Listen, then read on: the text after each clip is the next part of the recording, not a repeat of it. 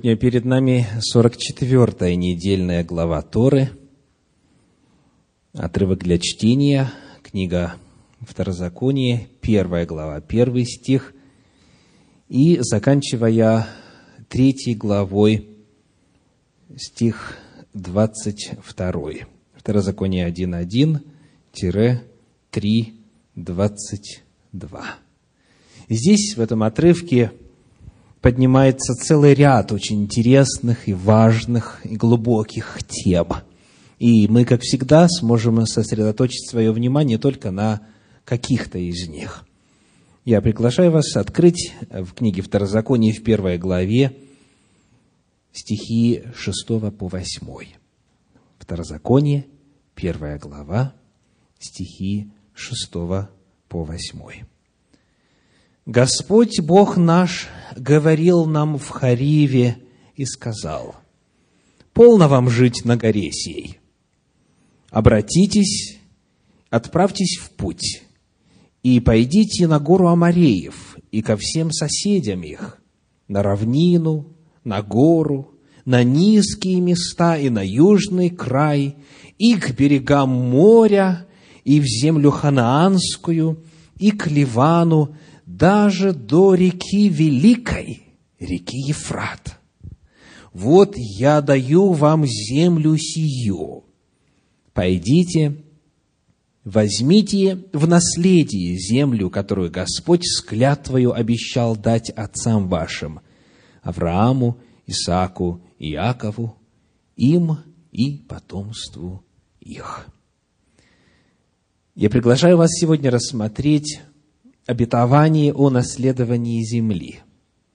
Как правило, когда ведется речь о том, какую территорию унаследовали сыны Израиля, термин, который используется для описания этих территорий, это термин какой? Земля ханаанская. Земля обетованная, потому что по обетованию – а по сути это земля ханаанская. Да? И вот сегодня нам необходимо будет обратить внимание чуть основательнее на масштабы земли, которую Господь обещал дать. Вы видите, что в прочитанном стихе, в прочитанном отрывке, земля ханаанская перечисляется как одно из мест, которое Господь дает в наследие. Давайте посмотрим вновь на седьмой стих. «Обратитесь, отправьтесь в путь и пойдите на гору Амареев и ко всем соседям их, на равнину, на гору, на низкие места и на южный край, и к берегам моря. Море какое имеется в виду? Море Средиземное, конечно же. Дальше. В землю ханаанскую, как одно из мест, и к Ливану, это на севере от Иерусалима, если смотреть, даже до реки Великой, реки Ефрата – Ефрат находится где? Это Междуречье или Месопотамия. То есть, представляете, какая огромная территория. От Средиземного моря на западе до реки Ефрата на северо-востоке. Внизу сказано а, у нас на южный край, э, юг – это Негев, по-древнееврейски в оригинале это пустыня Негев внизу. То есть Ливан здесь северная граница. Вот это вся, вся, вся, вся огромная территория. Вот она была обещана израильскому народу в наследие. Не только лишь хананская земля, а намного, значительно большая территория. И вот когда Моисей говорит об этом – когда он обращает призыв от Господа, обратитесь, отправьтесь и возьмите в наследие всю эту землю, все перечисленные ее составляющие. Моисей здесь ссылается на Божье обетование, на Божье обещание и клятву, которая дана была еще патриархом. Давайте напомним самим себе, о чем идет речь. Какую территорию в действительности Господь обещал дать патриархам. Книга Бытие, 15 глава. Прочитаем стихи 7 по 12 и затем 17. Бытие, 15 глава, стихи с 7 по 12 и 17. «И сказал ему, «Я Господь, который вывел тебя из Ура Халдейского, чтобы дать тебе землю сию во владение». Он сказал, «Владыка Господи, почему мне узнать, что я буду владеть ею?» Обращаю внимание ваше на этот вопрос. Звучит Божье обетование, я вот эту землю тебе отдаю, и патриарх требует чего? Знамения, какого-то знака. Он говорит, почему? Почему мне узнать, что я буду владеть ею? Когда он переселился, кстати, как раз оттуда, из Месопотамии, из Междуречья, когда он вышел и стал ходить вот на этих просторах, ничего не говорило о том, что землю эту как-то кто-то безвозмездно по своей доброй воле отдаст Аврааму и его потомкам. И потому вопрос этот вполне естественный. Как мне знать, откуда я могу получить уверенность, что я на самом деле буду владеть ею? И вот именно ответом на этот вопрос является то, что мы будем сейчас с вами читать дальше с 9 стиха 15 главы книги Бытие. Господь сказал ему, «Возьми мне трехлетнюю телицу, трехлетнюю козу, трехлетнего овна, горлицу и молодого голубя». Он взял всех их, рассек их пополам и положил одну часть против другой, только птиц не рассек. И налетели на трупы хищные птицы – но Авраам отгонял их. При захождении солнца крепкий сон напал на Авраама, и вот напал на него ужас и мрак великий. Когда зашло солнце, 17 стих, и наступила тьма, вот дым как бы из печи и пламя огня прошли между рассеченными животными. Вот так Бог ответил патриарху на вопрос – почему мне узнать, что я буду владеть ею? Как вам кажется, убедительный ответ? А в чем здесь смысл? Как вот это действие отвечает на вопрос Авраама? Давайте попытаемся разобраться. Что вообще означает вот этот акт Авраама. Рассечение животных пополам. Положил их одна против другой, эти половинки, и вот ждет от Господа знамение, ждет от Господа подтверждение. Отчасти мы можем найти ответ касательно природы вот этого действия в книге пророка Иеремии.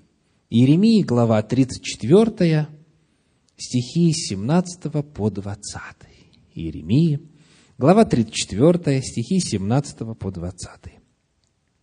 «Посему так говорит Господь, вы не послушались меня в том, чтобы каждый объявил свободу брату своему и ближнему своему.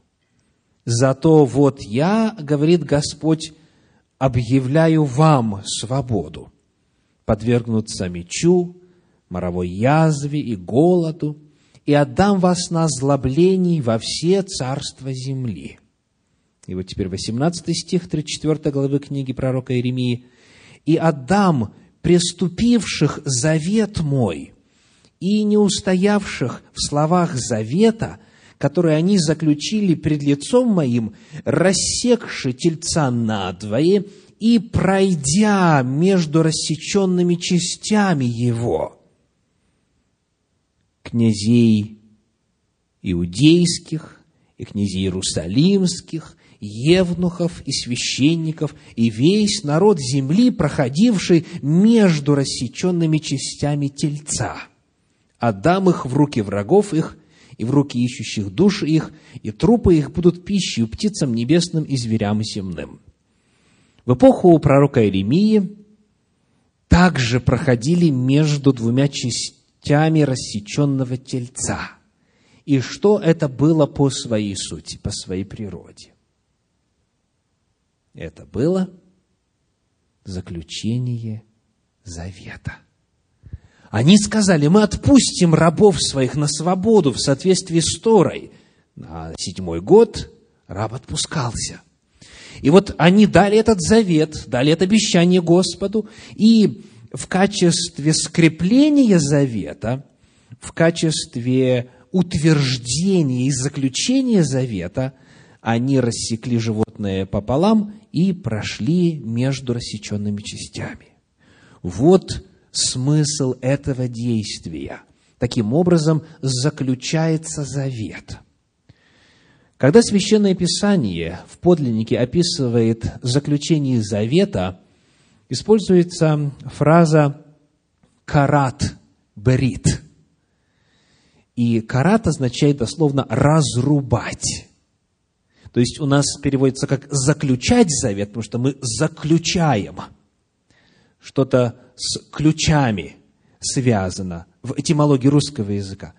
А вот в этимологии древнееврейского, в языке оригинала, завет именно разрубают, потому что разрубается животное, и потом между двумя рассеченными половинками проходит человек, который дает обещание. И идея здесь заключается в следующем. Человек говорит, проходящий между рассеченными частями, пусть Бог сделает мне то, что произошло с этим тельцом или овцой или каким-либо еще жертвенным животным, если я нарушу условия этого завета. То есть это очень серьезное действие, которое налагает на человека обязательство непременного исполнения завета. Тот, кто проходит между рассеченными частями, он говорит, я буду верен, и пусть со мной будет то, что с этими животными. Возвращаемся к истории с нашим патриархом. Господь говорит, рассеки этих животных Авраам рассек и ждет. Вопрос. Кто прошел между рассеченными частями? И ответ – не Авраам, не патриарх. Сказано, что огонь прошел между рассеченными частями. Это было Божье действие. Это сделал Господь. Господь сам прошел. Господь прошел между рассеченными частями и таким образом заявил о чем? Этот завет непременно сбудется, потому что я прошел, сам прошел. Я под свою ответственность беру, под гарантию свою беру вот это обетование, что ты будешь владеть этой землею, потомки твои будут здесь жить. Потому-то это действие является очень весомым ответом на вопрос, какой вопрос? Почему я буду знать, что я буду владеть? И Господь в ответ на этот вопрос говорит и делает то, что никаких сомнений у патриарха не оставляет. Бог дает завет, дает обещание, и он же становится гарантом этого завета. То есть это значит, что что бы ни произошло с Авраамом и с его потомками, все равно это Слово Божье сбудется. Это завет нерушимый, необратимый. Он непременно произойдет. И вот, когда это торжественное событие имело место в жизни патриарха Авраама, Господь сопроводил заключение завета пророчеством. Он произнес определенные слова, которые должны были обязательно исполниться, потому что Бог своего слова никогда не чурается. От своего слова Он никогда не отказывается. Давайте посмотрим повнимательнее, что же конкретно Господь обещал. 15 глава книги «Бытие», стихи с 13 по 20. С 13 по 20. «И сказал Господь Аврааму, знай, что потомки твои будут пришельцами в земле не своей, и поработят их, и будут угнетать их четыреста лет. Но я произведу суд над народом, у которого они будут в порабощении. После сего они выйдут с большим имуществом. А ты отойдешь к отцам твоим в мире и будешь погребен в старости доброй.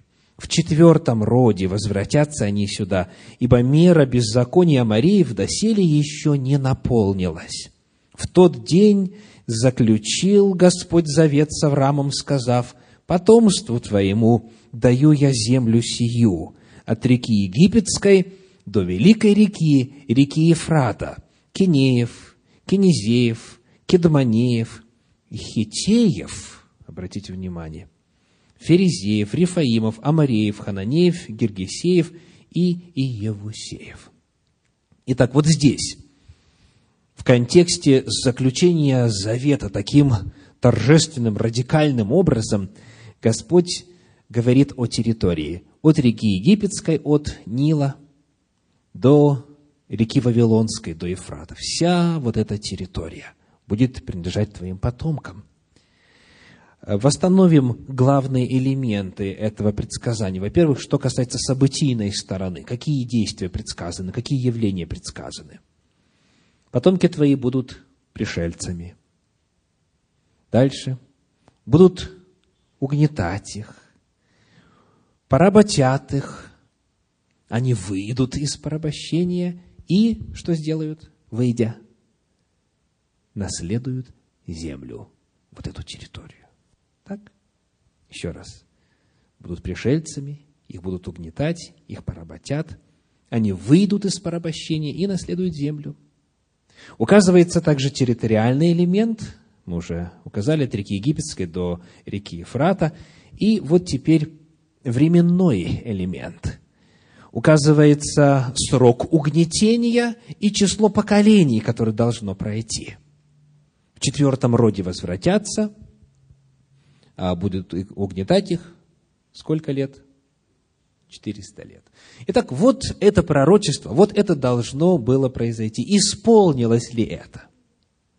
Исполнилось ли? Значит, были ли они пришельцами? Были. Угнетали ли их? Угнетали, поработили ли? Да, были ли в рабстве? освободились ли из рабства, наследовали ли землю. Вот здесь нам нужно изучить чуть подробнее эту часть пророчества, эту часть предсказания. Вы помните, по своей природе это предсказание какое? Безусловное. Господь сказал, я это сделаю я буду гарантом. Я прошел между рассеченными частями. Ну и потому мы можем проверить верность Божьего Слова. Исполнилось ли это обетование? Исполнилось ли это пророчество или нет? Итак, скажите, когда они должны были завладеть этой территорией всей? От Египта до Вавилона. Как только выйдут из Египта, тогда же и войдут в эти территории. Так сказано. Да, именно так сказано.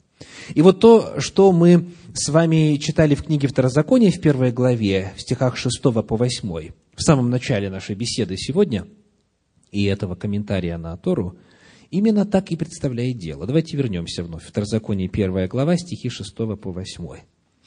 6 по 8. «Господь Бог наш говорил нам в Хариве». Харив – это что у нас? Это еще одно название горы Синай.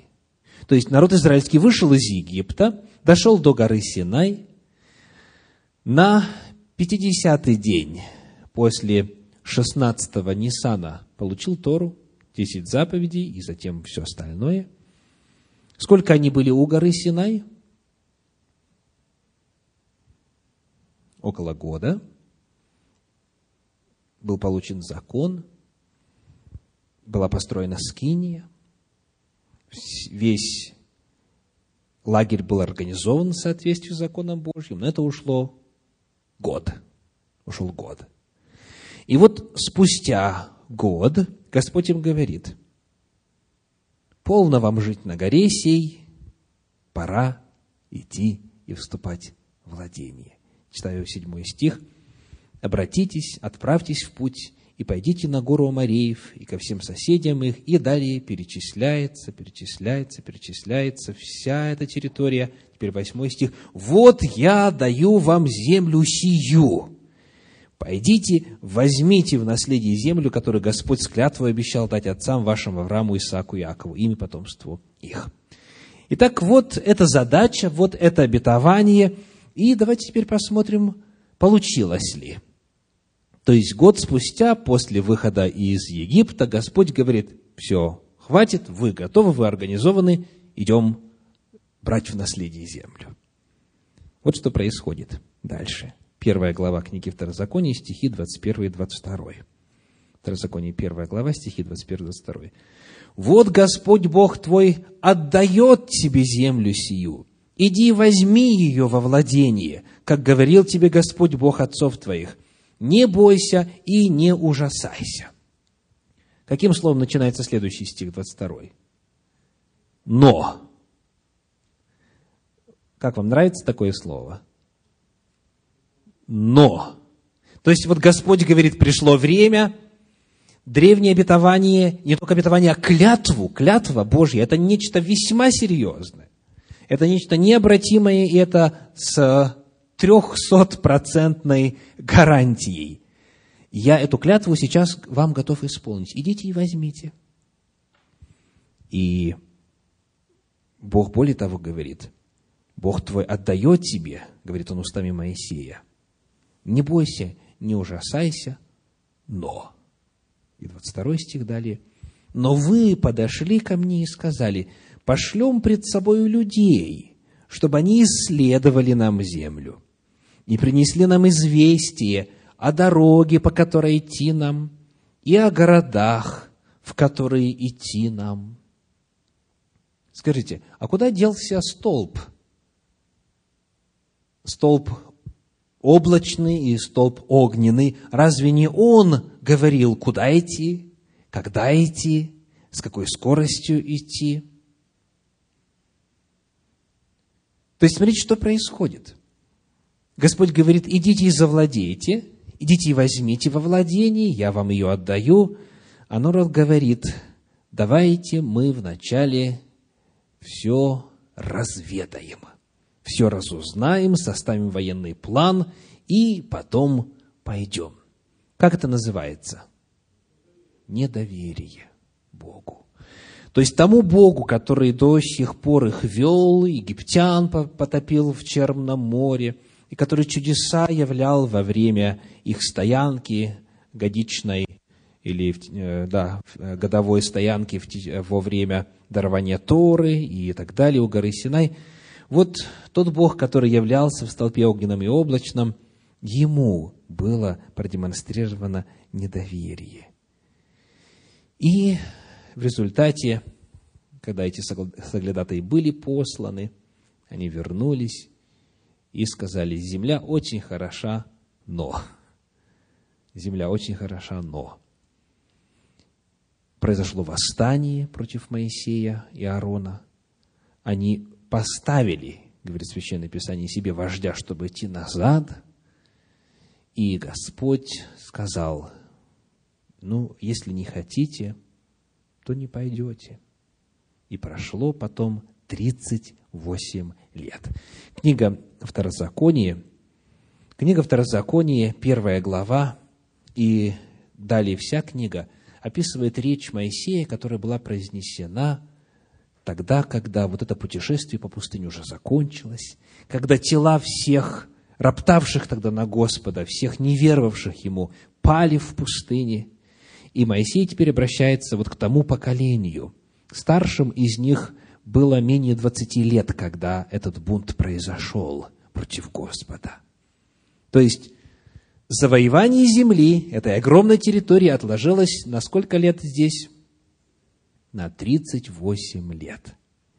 Ну что ж, можно было бы, наверное, извлечь урок и теперь, уже доверяя Господу, пойти и завоевать в соответствии с обетованием. Давайте посмотрим, случилось это или нет. Но прежде небольшая цитата из э, Раши, из комментатора Торы. «Вам не придется вести войну», говорит он, описывая слова Всевышнего, «если бы они не послали соглядатаев, а полагались только на обетование привечного, им не понадобилось бы оружие для ведения войны». Потому что текст говорит очень просто. Пойдите и возьмите. Не бойтесь, не ужасайтесь. Более того, Бог неоднократно говорил, я пойду перед вами. Я и то сделаю, я и то сделаю. То есть военных действий, по сути, можно было и не осуществлять. Но вот недостаток веры их отбросил на 38 лет. И вот теперь, когда Моисей с ними попрощался, был назначен новый вождь, преемник Моисея, Иисус Навина, Навин, а, Егошуа бен Нун, он теперь ведет их. И давайте прочитаем теперь из его книги, из книги Иисуса Навина, 13 главы, первые шесть стихов. Иисус Навин, 13 глава, первые шесть стихов. Когда Иисус состарился, вошел в лета преклонные, тогда Господь сказал ему, ты состарился – вошел в лета преклонные, а земли брать в наследие остается еще очень много. Остается сия земля, все округи филистимские и вся земля Гесурская, от Сихона, что пред Египтом, до пределов Екрона к северу, считаются ханаанскими пять владельцев филистимских, Газский, Азотский, Скалонский, Гевский, Экронский и Авейский. К югу же вся земля ханаанская от Миара Сидонской до Афека, до пределов Амарейских. Также земля Гевла и весь Ливан, к востоку солнца от Валгада, что подле горы Ермона до входа в Емав. Всех горных жителей от Ливана до Мисрефов Маима, всех сидонян – я изгоняю от лица сынов Израилевых. Раздели же ее в удел Израилю, как я повелел тебе. Представляете, Иисус Навин уже состарился. А земли брать в наследие еще очень много, говорит Господь.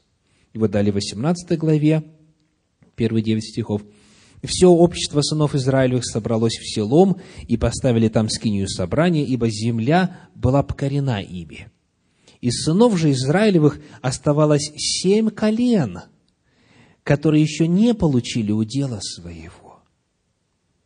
То есть они завоевали часть, скажем, половина народа получила, и вот они вместе жили на этих вот завоеванных территориях, довольствуясь мизерной частью вот этой огромной земли, которую Господь им обещал. И сказал Иисус сынам Израилевым, «Долго ли вы будете не родить о том, чтобы пойти и взять в наследие землю, которую дал вам Господь Бог отцов ваших. Дайте от себя по три человека из колена, я пошлю их, и они, встав, пройдут по земле и опишут ее, как надобно разделить им на уделы, и придут ко мне. Пусть разделят ее на семь уделов. Иуда пусть остается в пределе своем на юге, а дом Иосифов пусть остается в пределе своем на севере, а вы распишите землю на семь уделов и представьте сюда, я брошу вам жребий здесь пред лице Господа Бога нашего, а левитам нет части между вами, ибо священство Господне есть удел их. Гад же, Рувим и половина колена Манасина получили удел свой за Иорданом к востоку, который дал им Моисей, раб Господь. Эти люди встали и пошли. Иисус же, пошедшим описывать землю, дал такое приказание. «Пойдите, обойдите землю, опишите ее и возвратитесь ко мне, а я здесь брошу вам жребий пред лицем Господним в Силоме». Они пошли, прошли по земле и описали ее по городам ее на семь уделов в книге и пришли к Иисусу в стан в Силом.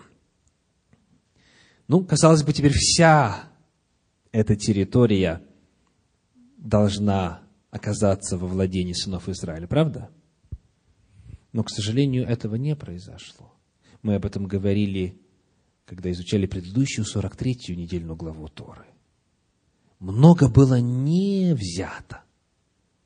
Вот что мы читаем в книге Иисуса Навина, например, в 13 главе, в 13 стихе. Иисуса Навина 13, 13. «Но сыны Израилевы не выгнали жителей Гесура и Маахи, и живет Гесур и Мааха среди Израиля до сего дня». 15 глава, 63 стих. «Но и Евусеев, жители Иерусалима, не могли изгнать сыны Иудины, и потому и Евусеи живут с сынами Иудинами в Иерусалиме даже до сего дня». То есть до того дня, когда пишется книга Иисуса Навина. 17 глава, 3 стих. Когда же сыны Израилевы пришли в силу, тогда хананеев сделали они данниками, но изгнать не изгнали их. Теперь Судьи, первая глава, стихи с 27 по 33. «И Манасия не выгнал жителей Бефсана и зависящих от него городов, Фанаха и зависящих от него городов, жителей Дора и зависящих от него городов, жителей Ивлеама и зависящих от него городов, жителей Мегедона и зависящих от него городов, и остались хананеи жить в земле сей. Когда Израиль пришел в силу, тогда сделал он хананеев данниками, но изгнать не изгнал их. И далее перечисляется вплоть до 33 стиха еще, еще многие-многие и города, и народы, которые не были изгнаны. И иногда они были сильнее израильтян, иногда израильтяне были сильнее их, но в целом не вошли во владение. А это уже описывается эпоха, когда Иисус раб Господень, сын Навин, умер. Как же быть с Божьим обетованием? Земли-то вот сколько! От Египта до Вавилона. Исполнится ли Божье обетование? Проходит эпоха судей. Она длится более 400 лет. И что в эту эпоху происходит? Продолжаются ли завоевания? по вашим данным? Нет, не продолжаются. В книге Судей сказано во второй главе, что эти народы остаются. Они остаются там жить. Итак, проходит вся эпоха судей. И вот только во времена царя Давида процесс начал двигаться дальше. Приглашаю вас открыть третью книгу царств, пятую главу, стихи с первого по четвертый. Третье царство, пятая глава, стихи с 1 по 4. «И послал Хирам, царь Тирский, слуг своих к Соломону, когда услышал, что его помазали в царя на место отца его, ибо Хирам был другом Давида во всю жизнь. И послал также и Соломон к Хираму сказать, «Ты знаешь, что Давид, отец мой, не мог построить дом имени Господа Бога своего по причине войн с окрестными народами» доколе Господь не покорил их под стопы ног Его. Ныне же Господь Бог мой даровал мне покой отовсюду, нет противника и нет препон. Итак, что происходило в эпоху Давида? Продолжалось исполнение Божьего обетования.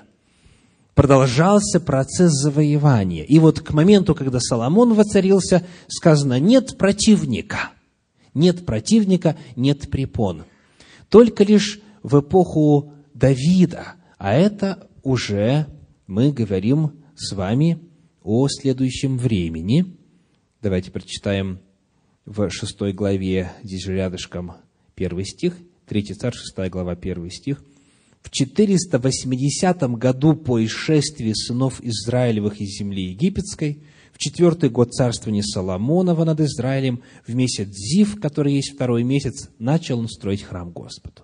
Сколько прошло лет? 480 лет. 480 лет прошло, чтобы это обетование было выполнено. Ну и вот, удалось ли теперь уже вот когда а, Давид победил все окружающие народы. Удалось ли теперь в эпоху Соломона исполниться этому древнему Божьему пророчеству. Приглашаю вас посмотреть на четвертую главу этой третьей книги царств, стихи 20 и 21. Третья книга царств, четвертая глава, стихи 20 и 21. Иуда и Израиль, многочисленные, как песок у моря, ели, пили и веселились. Соломон владел всеми царствами от реки Ефрата до земли филистимской и до пределов Египта. Они приносили дары и служили Соломону во все дни жизни его. Так исполнилось ли обетование? Слово в слово. От Египта до реки Ефрат. Только лишь во времена царствования Соломона вся эта территория перешла во владение. Еще раз подчеркиваю, Соломон владел всеми царствами на всей этой территории. Итак, сколько прошло лет? Сколько прошло лет с момента, когда Господь желал, чтобы это пророчество исполнилось, до момента, когда оно фактически исполнилось. 480 лет. 480 лет. То есть Авраам получает это пророчество в 19 веке до нашей эры. Затем Господь выводит свой народ из Египта в 15 веке до нашей эры. Но пророчество исполняется только в X веке до нашей эры. Бог исполнил это обетование – но на это ушло лишних почти 500 лет. Вот картина завоевания земли. И вот теперь вопрос. Чему эта история может научить всех нас? В начале реакции патриарха Авраама. Вот когда он услышал, что у него будет многочисленное потомство – когда еще ни одного ребенка не было, а ему уже было тогда много десятков лет, жена уже его тогда была неплодна по причине возраста, да и в принципе никогда детей не имела еще и в молодость свою. Авраам, когда услышал это обетование, он, как рассказывает нам 15 глава книги «Бытие», Господу поверил. Он поверил. И мы читаем об этом чуть подробнее в книге «Послание к римлянам» в 4 главе, в стихах 17 по 22. Очень красочно и ярко описывается природа его веры. Римлянам 4 глава, стихи 17 по 22. «Пред Богом, которому он поверил, животворящим мертвых и называющим несуществующие как существующие» Он сверх надежды, поверил с надеждою, через что сделался отцом многих народов, по сказанному, так многочисленно будет семя твое. И не изнемогши в вере, он не помышлял, что тело его почти столетнего уже мертвело, и утроба Саринова мертвении, не поколебался в обетовании Божием неверием, но прибыл тверд в вере, воздав славу Богу что удивительно. Воздав славу Богу за что? За обетование, которое должно было исполниться в далеком будущем, когда его станет потомков как число песку на побережье моря, когда они получат всю эту территорию, он в это поверил, и за это Бога уже благодарил – и будучи вполне уверен, что он силен и исполнить обещанное, потому и вменилась ему в праведность. Вот это вера патриарха, а вот теперь вера его потомков. Господь говорит, идите, я вам даю, в ваши руки земля сия отдана. А они? А давайте проверим. Давайте пошлем соглядатаев, посмотрим, как лучше, как правильнее. Прошло 38 лет, часть земли завоевали и успокоились на этом, довольствуются тем, что у половины колен есть уже земля. И Господу приходится свой народ подталкивать, снова побуждать. Он говорит, ну, сколько вы будете не родить о том, чтобы взять в наследие то, что вам принадлежит. Но вот где беда. Есть разница между тем, что сказано в Божьем обетовании, и тем, что представляет на тот момент собой реальность. Вот Господь говорит Аврааму, ты теперь отец множества. Ты не Авраам, высокий отец, а ты Авраам, отец множества, множество народов. Так? И Авраам что делает? Он говорит, если Бог называет несуществующее существующим, значит, оно существует. И абсолютно не имеет никакого значения, я вижу это сейчас или не вижу. Современный верующий, когда ему скажут, ваша жена беременна, когда ей в районе 55 лет, он говорит, а у нее не рак ли случайно? Может, опухоль какая-то внутри? А Авраам говорит, подождите, если Господь сказал – что я многодетен, значит, я многодетен. И все. Славлю Тебя, Господи, за то, что у меня столько детей, как песку на берегу моря. Вот вера. То есть, принцип исполнения Божьих обетований начинается так. Первое. Бог говорит. Если Бог говорит, значит, это истина. И Бог, чтобы патриарха уверить в этом, сам прошел между рассеченными частями животных. Значит, Бог обмануть не может. Это точно сбудется. Итак, все начинается с Божьего обетования. Следующий шаг какой? Человек это обетование принимает верою. Принимает верою и начинает Бога благодарить и воздавать Ему славу за то, что это обетование уже является реальностью – то есть он вначале принимает верою, благодарит Бога за это, и потом это становится реальностью. Вот путь. Но, к сожалению, большинство людей сегодня живут так. Бог нечто сказал, они выглядывают наружу и говорят, нет, не соответствует тому, что Бог сказал. Конечно, не соответствует. Пока.